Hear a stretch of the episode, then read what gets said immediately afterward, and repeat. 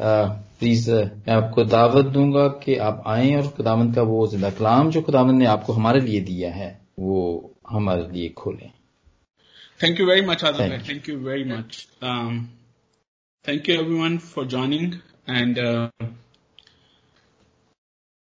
waiting for the Lord of uh, voice of the Lord.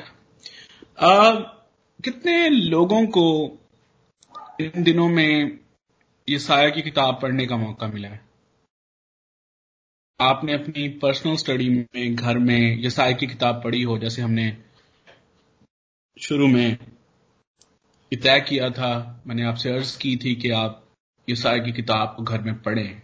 जब आप अपने दुआ में बैठते हैं, अपनी वर्शिप में बैठते हैं, आप साया की किताब को पढ़ें। कितने लोगों को पढ़ने का मौका मिला है? हेलो जी जी मैं मैंने तो काफ़ी ए, अभी भी पढ़ पढ़ रहे हैं इन दिनों में भी लेकिन पहले भी बहुत दफ़ा पढ़ी है। हाँ जी। थैंक यू थैंक यू हाँ जी। हाँ जी मैंने भी इसका ये हिस्सा आज पढ़ा है जिसका आज हमने स्टडी करना था वो उसको मैंने स्टडी पढ़ा है मैंने। लेकिन आज हम आपके वसीले से सीखेंगे। हाँ जी आज मेरा जो क्वेश्चन है आपसे जितने लोग इसको पढ़ रहे हैं पढ़ा है कि जब आप ये साया की किताब को पढ़ते हैं तो आपको जो इसके अंदर कंटेंट है, जो इसके अंदर मटेरियल है मुवाद है, खुदा का कलाम जिस तरह से लिखा गया है तो कैसा आपको फील होता है जब आप पढ़ते हैं? कैसा ये ये कंटेंट आपको कैसा लगता है? ये डराने वाला भी लगता है कभी कभी स्केर्ड लगता है, क्योंकि ये जो आज का ही है देखें इसमें ये है कि खुदा इसराइल को सजा देगा। वो पनिश करने वाला खुदा है। दैट्स hmm, गुड और कोई बात। हाँ जी और कोई कोई पहलू जिस पे आप बात करना चाहें जो आपको जिसने झंझोड़ा हो या जो जो आपको थोड़ा लगा हो कि हाँ ये ऐसे क्यों है? कोई भी जितने भी सुन रहे हैं। जी भाई। जी भाई आदल जैसे सॉरी जैसे भाई आदल ने कहा ना कि बहुत सी यानी बातें जो ऐसी लगती हैं मतलब डराने वाली मतलब आदमी को कि बहुत सी मतलब लगती हैं हार्ड लगती हैं। लेकिन इसके साथ साथ जो मतलब टोटल एज ए बुक का हम देखते हैं तो स्पेशली आखिरी बुआब में तो खुदा उनके बड़े वादे जो हैं, इसराइल की बहाली और सब कुछ, इसराइल का एक तरह से अरूज ही कह लें हम उसको। तो उसके हवाले से ये बड़ी हौसला अफजाई बातें भी हैं और मतलब जो है हमने उसको गुड पूरा होते हैं। हाँ जी ना सिर्फ़ इसमें जैसा कि हमने जब हमने शुरू में देखा था तो हमने इसको देखा था कि किताब के दो बड़े हिस्से हैं। पहले बाप से लेके उनतालीसवें बाप तक और फिर उन चालीसवें बाप से लेके छियासठवें बाप तक। और उनतालीसवें बाप पहले बाप से लेकर उनतालीसवें बाप तक हमें खुदा के करेक्टर का पता चलता है। खुदा का the characteristics of God all और खास तौर पर ये साया जिन करेक्टरिस्टिक्स की बात करता है उसमें जजमेंट की बात करता है God's judgement God God's righteousness and his holiness his for the sin and then like when we jump from uh, jump to ch- uh, chapter 40 to 60 and then we see the glory and the hope and and love of the god uh, हमने शुरू में यह भी देखा कि जो पहले बारह अफवाब हैं इन इनमें प्रोफेसीज हैं और ये खास तौर पर जो प्रोफेसीज हैं concerning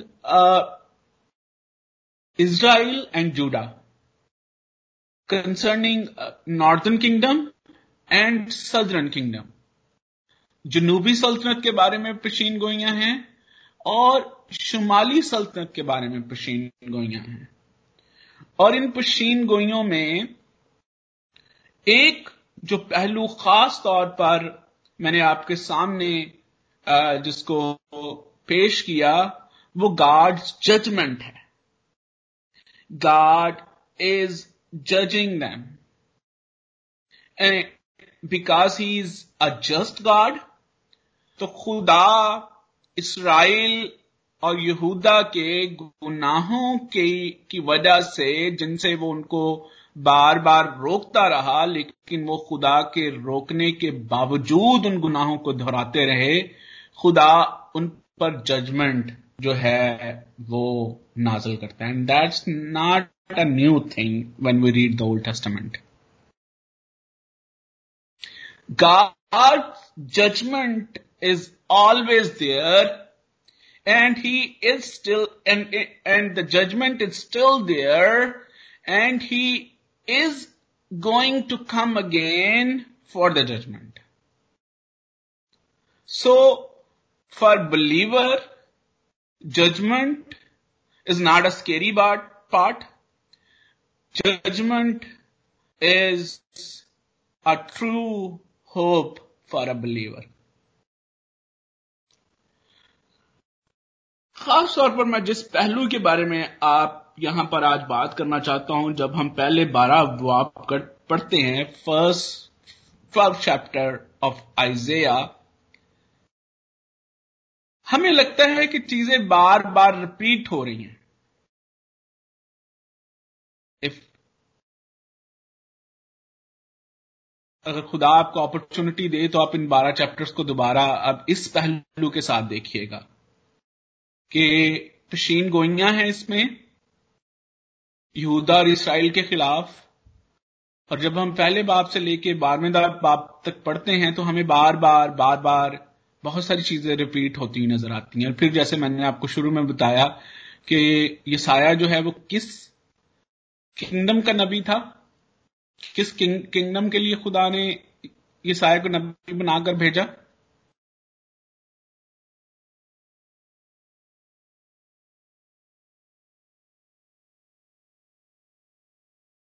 जनूबी सल्तनत दो कबाइल की सल्तनत सदरन किंगडम लेकिन हमें ये साया की किताब में शुमाली सल्तनत के खिलाफ भी पशीन गोयां मिलती हैं। और खास तौर पर जब हम इस हिस्से को पढ़ते हैं नामे बाप की आठवीं आयत से जब हम शुरू करते हैं तो यहाँ पर खास तौर पर ज़िक्र है कि खुदावन ने यकूब के पास पैगाम भेजा और वो इसराइल पर नाजल हुआ।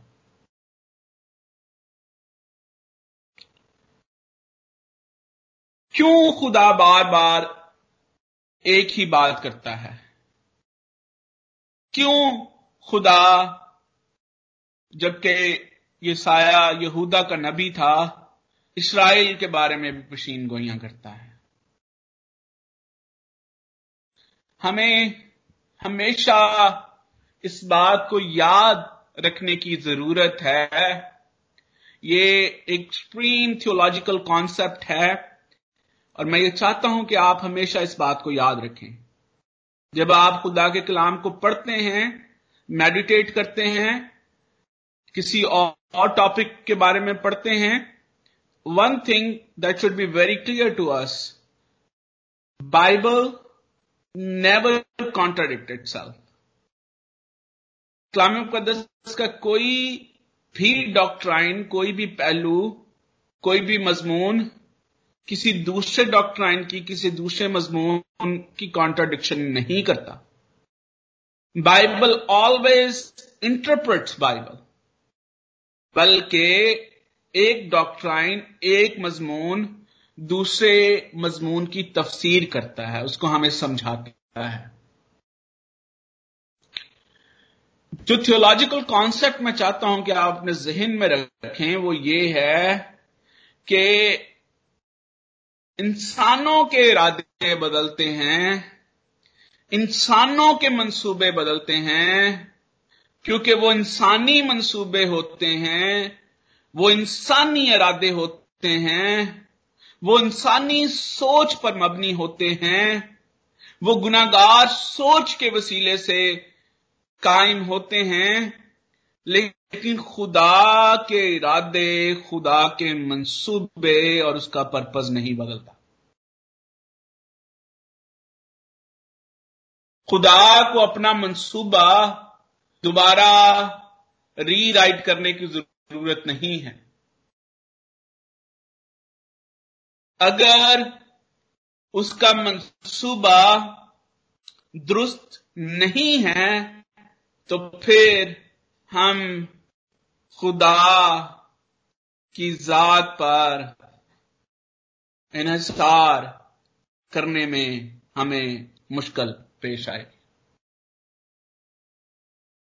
खुदा, जो कि ऑल नोइंग गार्ड है, वो सब कुछ जानता है, वो विनाय आलम से पेशतर से लेके आखिर तक हर एक चीज़ से वाकिफ है। वो जमानों से वाकिफ है मैयादों से वाकिफ है जो कुछ उनके दरमियान मौजूद है उनसे वाकिफ है जो उन, उन, उनसे पहले मौजूद था उनसे भी वाकिफ है और जो उनके बाद होगा वो उनसे भी वाकिफ है। And because he is all knowing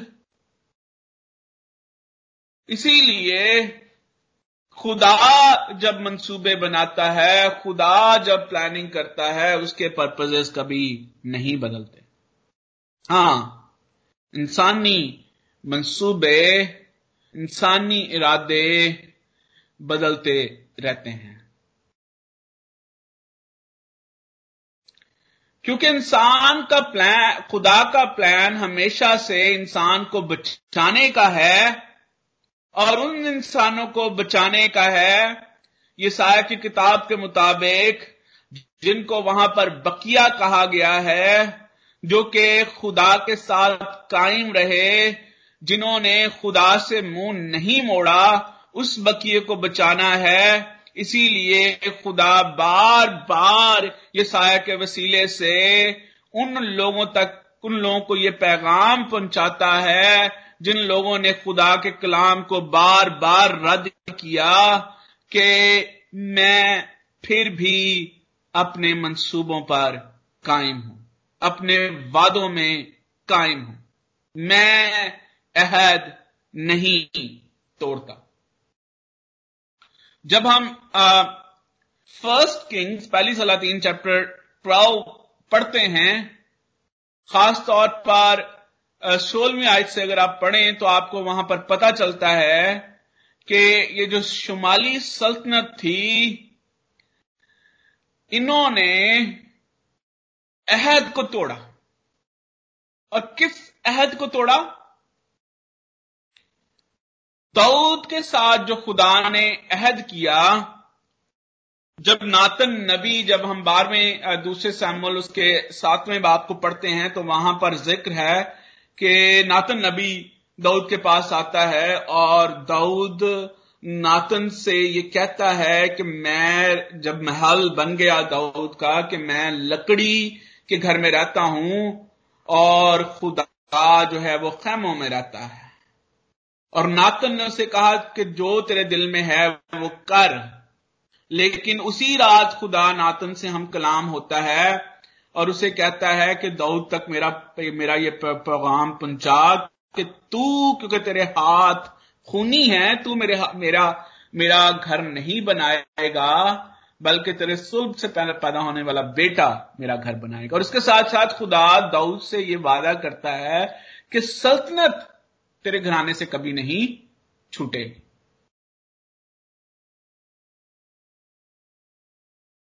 खुदा का यह मंसूबा था कि वो आने वाला बादशाह जिसको, जिसका नाम लेकर, जिसकी बादशाही के लिए हम आज भी दुआ करते हैं, जिसकी बादशाही का हम हिस्सा हैं, वो जो अजीब मशीर खुदाए कादर अब्दियत का बाप और सलामती का शहजादा था, ये खुदा का मंसूबा था कि वो यसी के तने से कौंपल निकले, वो दाऊद के घराने से पैदा हो और खुदा उस मंसूबे को तकमील देने के लिए दाऊद और उसके बाद उसके घराने को चुनता है। लेकिन जब हम बारहवें बाप को पहली सलातीन उसके बारहवें बाप को पढ़ते हैं तो वहाँ पर क्लियरली इस बात का इजहार है कि शुमाली सल्तनत ने, अब खुदा ने ये अहद दाऊद के साथ किया। जब हम पुराने को अहदनामा को पढ़ते हैं तो हमें बार बार ज़िक्र मिलता है कि खुदा ने जिन लोगों को चुना, उनके साथ अपने अहद कायम किए। और ये अहद इब्राहिम के साथ किया गया, अहद मूसा के साथ किया गया, अहद यशवा के साथ किया गया, अहद दाऊद के साथ किया गया, अहद ये अलहदा अलहदा नहीं है नू के साथ किया गया अहद, बल्कि ये एक बड़े अहद का हिस्सा है और आगे उसकी सब डिविजन हैं। लेकिन खुदा अहद क्यों बांधता है?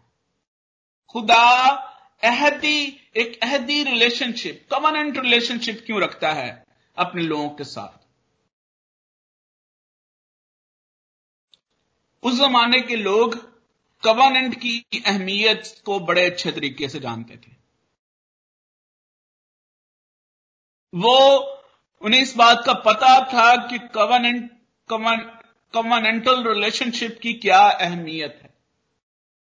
और उस वक्त लोगों का यह मानता, मानना था कि जब आप एक कवानेंट बांधते हैं, एक कवानेंट काटा जाता है तो उस कवानेंट की जो ट्रीटी होती है, उसकी जो, उसका जो एसएलए होता है, उसकी जो पॉलिसीज़ होती हैं, आप उस उस पे कारबंद हो जाते हो।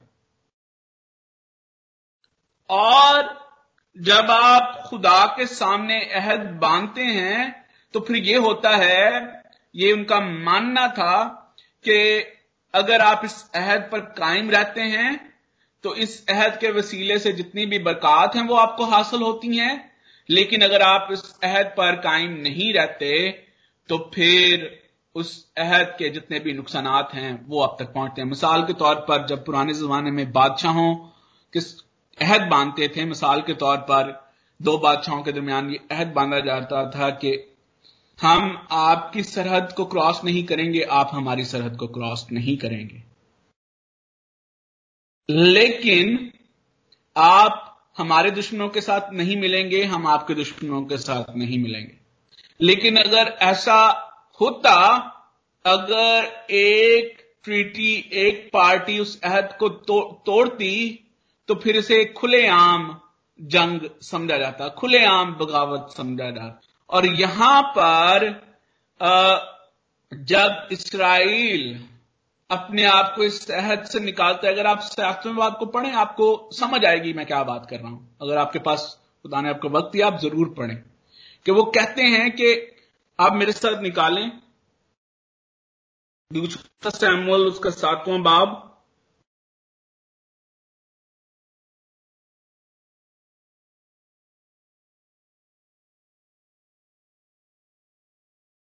माफ़ कीजिएगा, पहली सलाह तीन उसका बारवा बाब, और उसकी सोलहवीं आयत।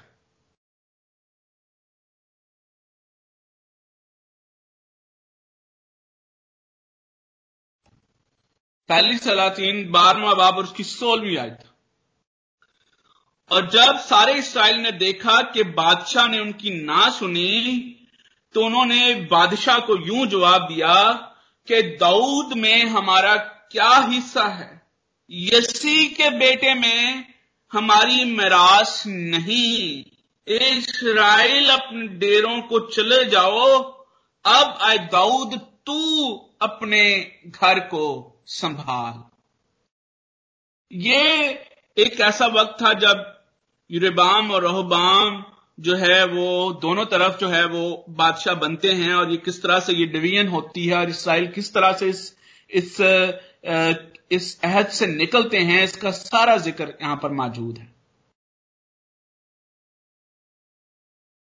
जब इसराइल इस अहद से निकलते हैं तो लाजम है कि उन्होंने खुदा के खिलाफ, खुदा के मंसूबों के खिलाफ, खुदा के इरादों के खिलाफ, खुदा के पर्पस के खिलाफ एक खुलेआम जंग का ऐलान किया है। ज़रूरी था कि खुदा, जब उन्होंने एक खुलेआम जंग का ऐलान किया है तो खुदा भी उनको उसी तरह से ट्रीट करे, जैसा कि उस वक्त का रवाज था।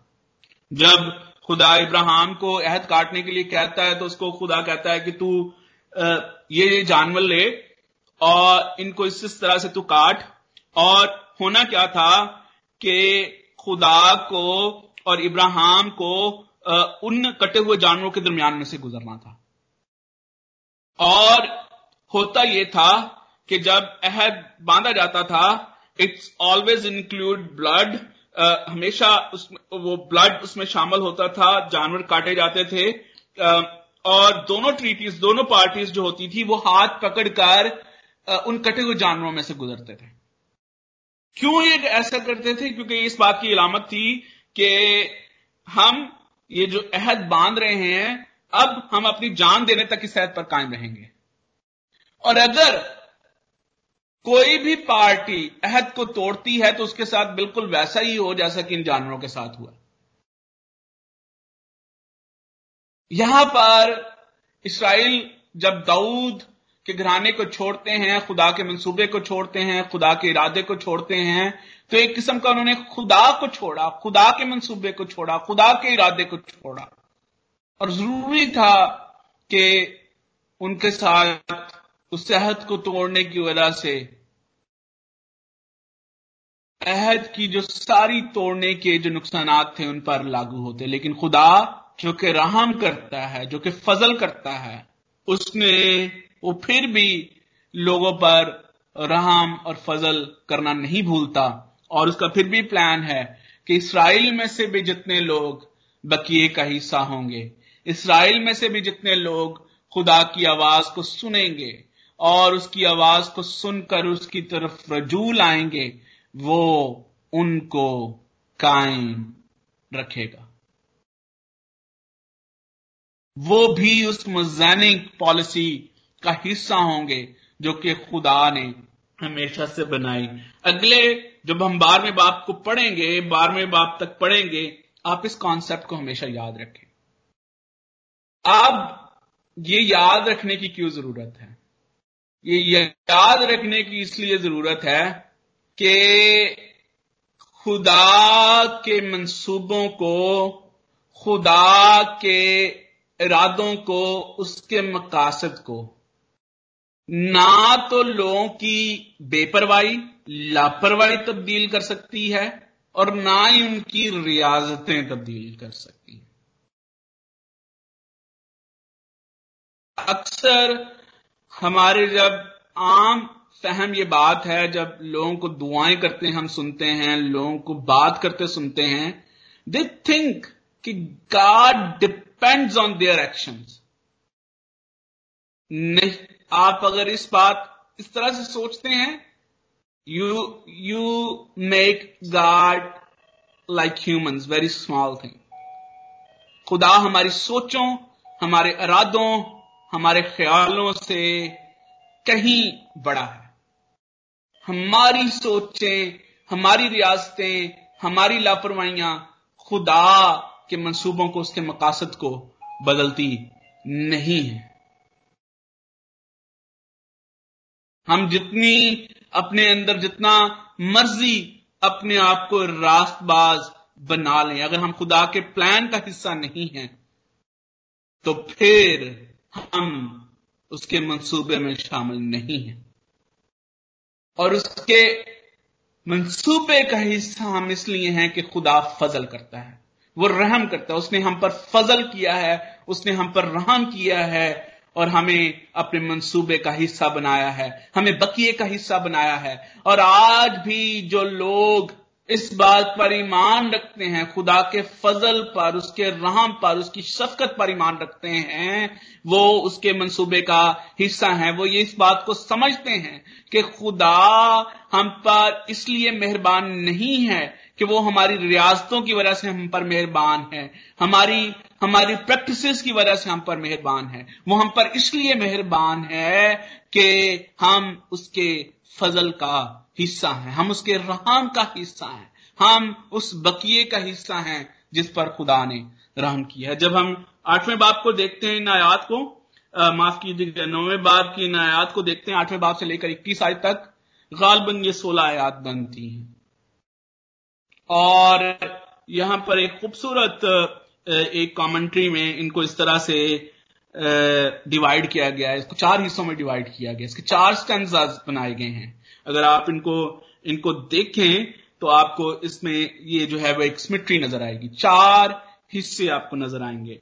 आठवें बाप से लेकर बारहवीं, आठवें आठवीं आयत से लेकर बारहवीं आयत तक, और फिर तेरहवीं आयत से लेकर सत्रहवीं आयत तक, और फिर फिर अठारहवीं आयत से लेकर इक्कीसवीं आयत तक।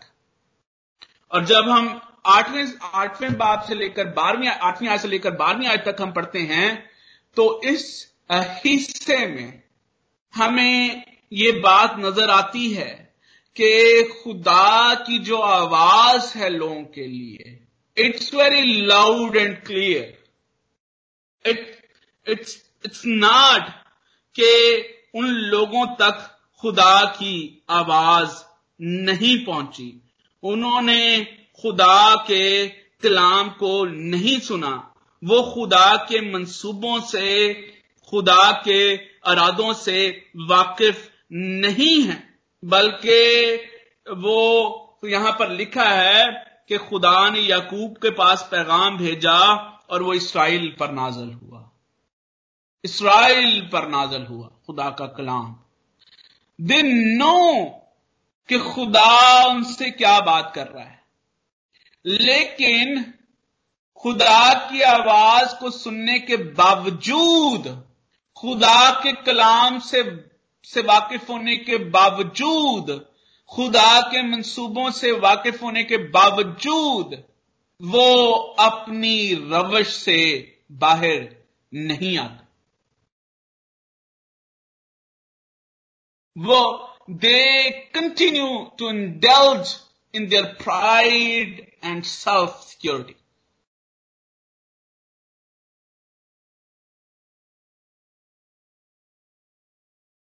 खुदा को मिसाल की किताब में लिखा है कि सात बातें हैं जो कि खुदा को पसंद नहीं बल्कि खुदा को उनसे नफरत है। और सबसे जो पहली बात खुदा ने वहाँ पर लिखी है प्रोवर्ड्स में लिखी है वो क्या है? प्रोवर्ड छठा आप उसकी सोलहवीं सतारवीं आयत। सबसे पहली बात उस इस, इस, इस प्लान इस उस लिस्ट में क्या है? ऊँची आँखें।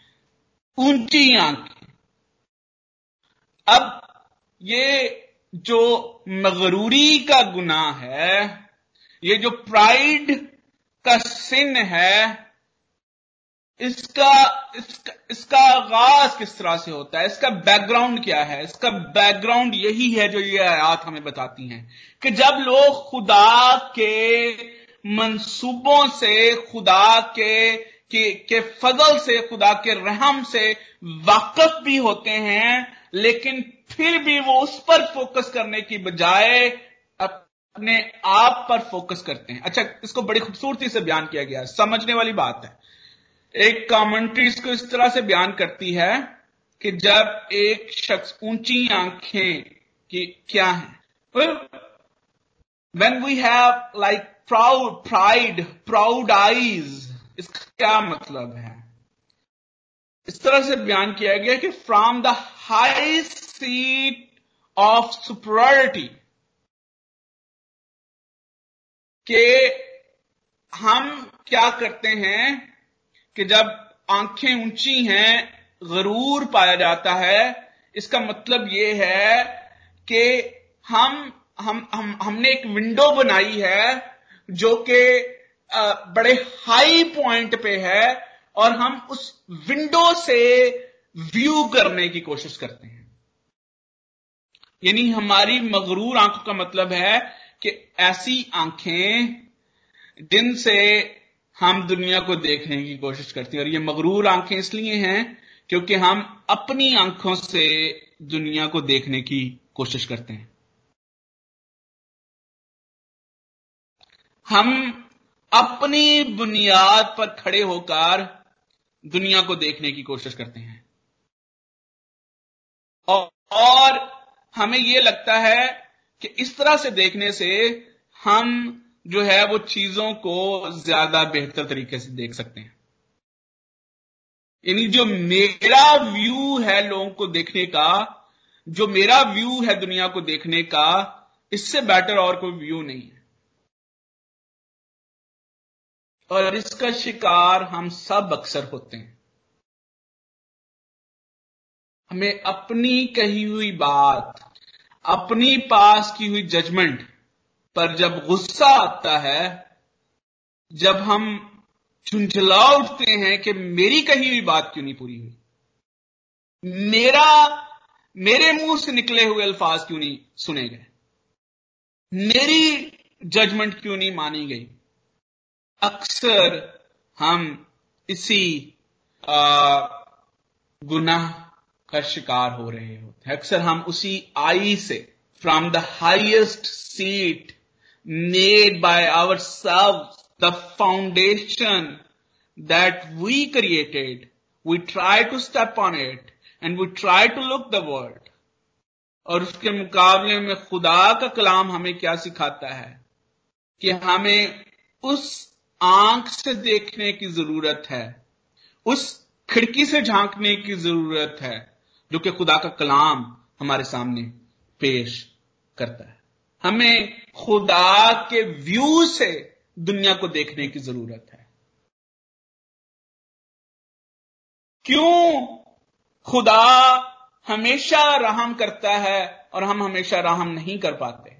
क्यों हम हर रोज कितनी बार ये दुआ करते हैं? कि जिस तरह से हम अपने कसूरवारों को माफ़ करते हैं, तू भी हमारे कसूर हमें माफ़ कर। क्या ऐसा ही है? हम हर रोज कसूर माफ़ करते हैं।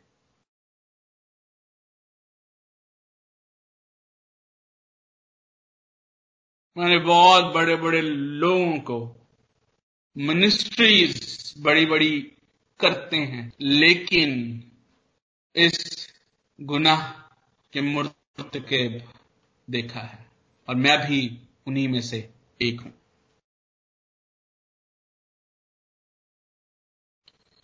खुदा स्कैनिंग करता है, जब आप इन इन आयात को पढ़ते हैं प्रॉवर छठा बाप उसकी सोल में खुदा हमारी स्कैनिंग कर रहा है यहाँ पे। यहाँ पे कोई लंबी चौड़ी आप डीपली बातें नहीं है।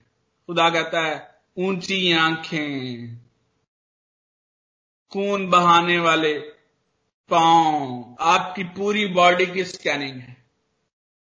और, उसमें सबसे पहले खुदा स्कैनिंग में ऊँची आँखें। जब आँखें यहाँ पर बयान ये दैट्स योर अप्रोच आपकी अप्रोच क्या है? जब आप चीज़ों को अप्रोच करते हैं तो आप उनको खुदा के मंसूबों और खुदा के इरादों के हिसाब से देखने की कोशिश करते हैं या आप उनको अपने मंसूबों और अपने इरादों से देखने की कोशिश करते हैं। That's the simple differentiation that we have to be consider every time when we try to create, try to pass a judgment, when we try to think about others, there is a simple distinction that we have to measure कि आप खुदा के इरादों और मंसूबों के मुताबिक दुनिया को देखने की कोशिश करते हैं या आप अपने इरादों और मंसूबों के आप खुदा के इरादों और मंसूबों की मानद दुनिया को बनता हुआ देखना चाहते हैं या आप अपने इरादों और मंसूबों के मुताबिक दुनिया को बनता हुआ देखना चाहते हैं? Pride is a state of mind it's not a act a condition of heart जिसमें खुदा, जिसमें बंदा क्या कर रहा होता है, वो खुद, खुदा के रूल्स को रिप्लेस कर रहा होता है अपने ओन रूल्स के साथ। खुदा और उसके डिज़ाइन पर, मुकम्मल तौर पर इसार करने की बजाय, वो अपने अपने डिज़ाइन को, अपने ऑर्डर को जो है वो नाफज करने की कोशिश कर रहा होता है। और यही वो गुनाह था जो कि आदम और हवा ने भी किया। देर अप्रोच कि वो किस तरह से वो आ, देखना चाह रहे हैं वो क्या करना चाह रहे हैं। They want to be like God खुदा की मानद बनने की कोशिश कर रहे हैं। सबसे पहला गुना जब हम आगे जाके पढ़ेंगे हम उसको मजीद देखेंगे जब असूर के बारे में वो लाइंस लिखी गई हैं। कि तू तूने कहा कि मैं अपना तख्त सबसे ऊँचा लगाऊँगा। Actually that was also symbolizes Lucifer, sin that took place, जिसमें लूसीफर ये कहता है कि मैं अपना तख्त खुदा से भी ऊँचा लगाऊँगा। अवर अप्रोच हम खुदा से भी बड़ा बनने की कोशिश करते हैं। एंड दैट्स द प्राइड जिसका खुदा यहाँ पर ज़िक्र करता है। ये साया की किताब में खुदा जब हम खुदा के मंसूबों और इरादों को तर्क करके दूसरे दूसरी तरफ़ दूसरे मनसूबों और इरादों अपने मनसूबों और इरादों को तकमील कर देने की कोशिश करते हैं फिर क्या होता है? फिर हम फेल होते हैं। हम बुरी तरह फेल होते हैं। हम अपनी नज़रों में तो अपने आप को कामयाब समझते हैं दूसरों से अलग समझते हैं लेकिन एक्चुअली जब हम खुदा के मंसूबों और खुदा के इरादों को तर्क कर देते हैं तो हम उसमें, ये वो ऐसे ही हाल है कि जैसे हम फेल होते हैं।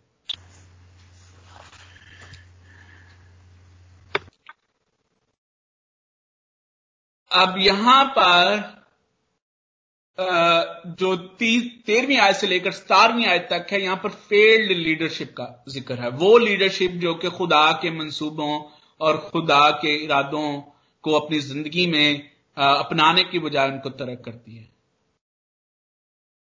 होता क्या है कि यहाँ पर जब आप इन आयात को देखें, आप तेरहवीं आयत से लेके आगे जब आप आप तो यहाँ पर यही लिख, तू भी तो भी लोग अपने मारने वाले की तरफ़ ना फिरे और रब्बुल अफाज के तालिम ना हुए। इसलिए खुदावन इसराइल के सर और दुम और खास व आम को एक ही दिन में आ, काट डालेगा। यहाँ पर खुदा आ, क्या चाहता है कि लोग खुदा की तरफ़ फिरें खुदा पर भरोसा करें।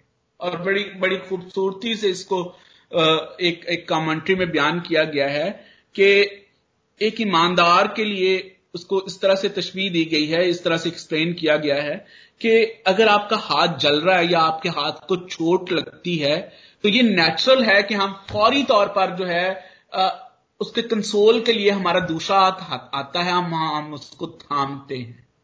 लेकिन एक ईमानदार के लिए क्या होना चाहिए कि जब ईमानदार को चोट लगती है कोई बर्न आता है तो that's a time when he needs to step back और उसको अपने आप को खुदा के हवाले करने की ज़रूरत है। कई कई कई दफ़ा ठोकर लगना, संभल, हम ठोकर ठोकर की वजह से मजीद संभल जाते हैं। एंड दैट्स व्हाट खुदा चाहता है, खुदा हमें संभालना चाहता है। लेकिन यहाँ पर ऐसा नहीं हो रहा। लेकिन कभी कभी ऐसे भी होता है कि जब एक ही हाथ पर बार बार चोट लगती रहती है बार बार वो बर्न होता है तो फिर वो बिल्कुल जो है उसका उसका, उसके जो नर्व्स हैं उसके अंदर वो इतनी डैमेज हो जाती हैं कि आपको कभी कभी चोट लगने का उस पर एहसास भी नहीं होता। जब अगर आपने काम किया हो, मुझे मुझे याद है कि जब हम पाकिस्तान में थे तो लकड़ियाँ जब हम एक कुल्हाड़े से सर्दियों में खास तौर पर उसको आ, आ, काट के उसको आधा करके उसको उसके टुकड़े बना के रखा करते थे। और उस उस जो कुल्हाड़ा था हमारे पास उसका जो हैंडल था वो लोहे का था।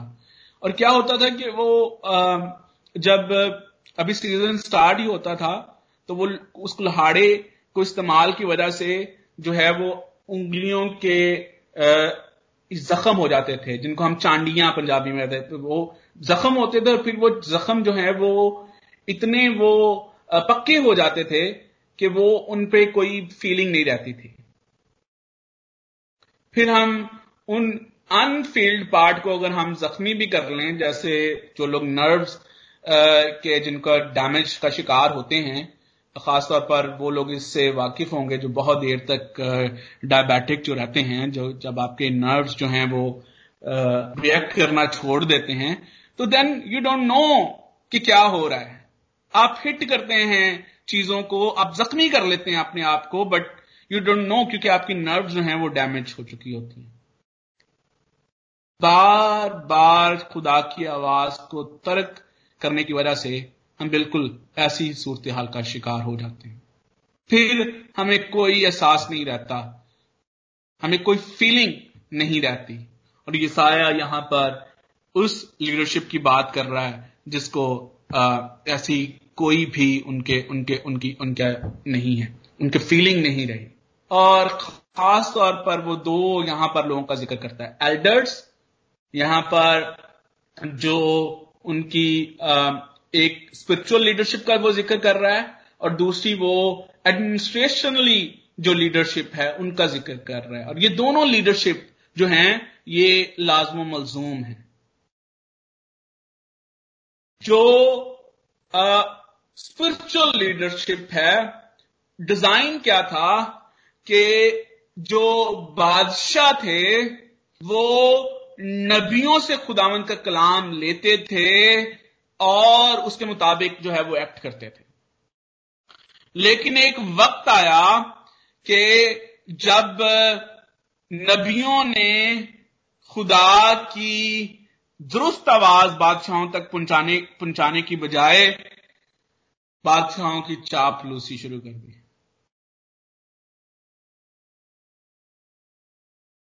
बादशाहों को खुश करना शुरू कर दिया। जिसका ज़िक्र बार बार आप अंबिया असगर को भी अगर आप पढ़कर देखें, अंबिया अकबर को पढ़कर देखें, आपको बार बार इस चीज़ का ज़िक्र मिलेगा। खुदा फॉल्स लीडरशिप को खास तौर पर फॉल्स स्पिरिचुअल लीडरशिप है, झूठी नबूतें करने वाले, लोगों की ज़रूरत ज़रूर, लोगों को खुश करने वाले, यहाँ पर नबियों का ज़िक्र है, खुदा उनको दुम कहता है। वो ना सिर्फ़ सर काटेगा, बल्कि वो दुम भी काटेगा। वो दोनों को हलाक करेगा। In gods design their superior लेकिन वो अपने इस हरकतों की वजह से लोगों को बादशाहों को खुश करने की वजह से, लोगों को खुश करने की वजह से, अपनी जेबें भरने की वजह से, अब खुदा उनको यहाँ पर टेल कह रहा और उनके लिए पैगाम यह है कि खुदा उनको भी उस लीडरशिप के साथ हलाक करेगा। मैं चाहूँगा कि आप मेरे साथ निकालें यर्मिया, उसका तेईसवा बाब अगर आप नौवीं आयत से पढ़ना शुरू करें, बहुत अच्छा है लेकिन हम वक्त की कमी की वजह से यहाँ पर पच्चीसवीं आयत से पढ़ेंगे। आपको सूरत हाल बड़ी सेम नज़र आएगी।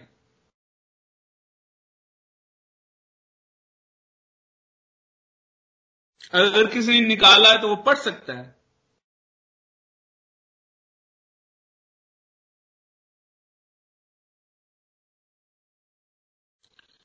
यर्मिया तेईसवां बाब उसकी पच्चीसवीं आयत से लेकर बत्तीसवीं आयत तक मैंने सुना जो नबियों ने कहा जो मेरा नाम लेकर झूठी नबूवत करते और कहते हैं मैंने ख्वाब देखा। मैंने ख्वाब देखा। कब तक ये नबियों के दिल में रहेगा कि झूठी नबूवत करें। हाँ वो अपने दिल की फरेबकारी के नबी हैं। जो गुमान रखते हैं कि अपने ख्वाबों से जो उनमें से हर एक अपने पड़ोसी से बयान करता है, मेरे लोगों को मेरा नाम भुला देंगे। जिस तरह उनके बाप, दादा, बाल के सबब से मेरा नाम भूल गए थे। जिस नबी के पास ख्वाब है, वो ख्वाब बयान करे। जिसके पास मेरा कलाम है मेरे कलाम को ध्यानदारी से सुनाए। गेहूँ को भूसे से क्या निस्बत? खुदामंद फरमाता है, क्या मेरा कलाम आपकी मानत नहीं? खुदामंद फरमाता है, और हथौड़े की मानत जो चट्टान को चिकना चूर कर डाल, डालता है, इसलिए देख, मैं उन नबियों का मुखालिफ हूँ। खुदामंद फरमाता है, जो एक दूसरे से मेरी बातें चुराते हैं देख मैं उन नबियों का मुखालिफ हूँ खुदावन फरमाता है, जो अपनी ज़ुबान को इस्तेमाल करते और कहते हैं, खुदावंद फरमाता है। It was difficult to recognise these prophets for the people of Israel Israelites but God knows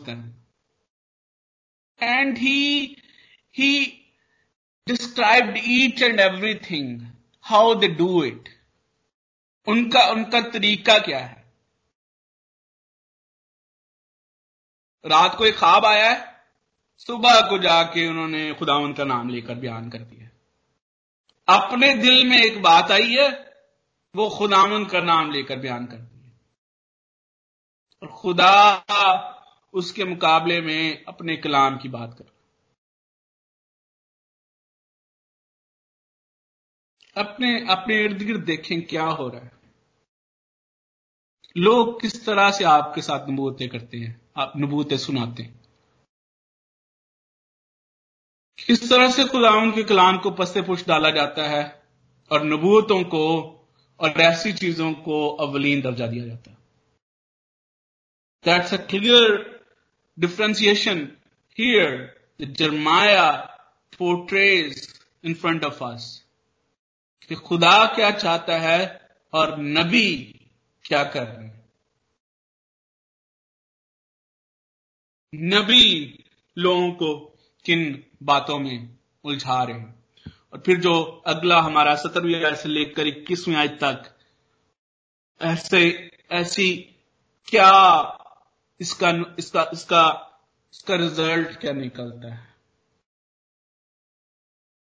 हम एक जिसम बनने की बजाय, एक कलिसिया, एक बदन बनने की बजाय हम मुख्तलिफ़ थड़ों में, मुख्तलिफ़ ग्रुप्स में डिवाइड हो रहे हैं।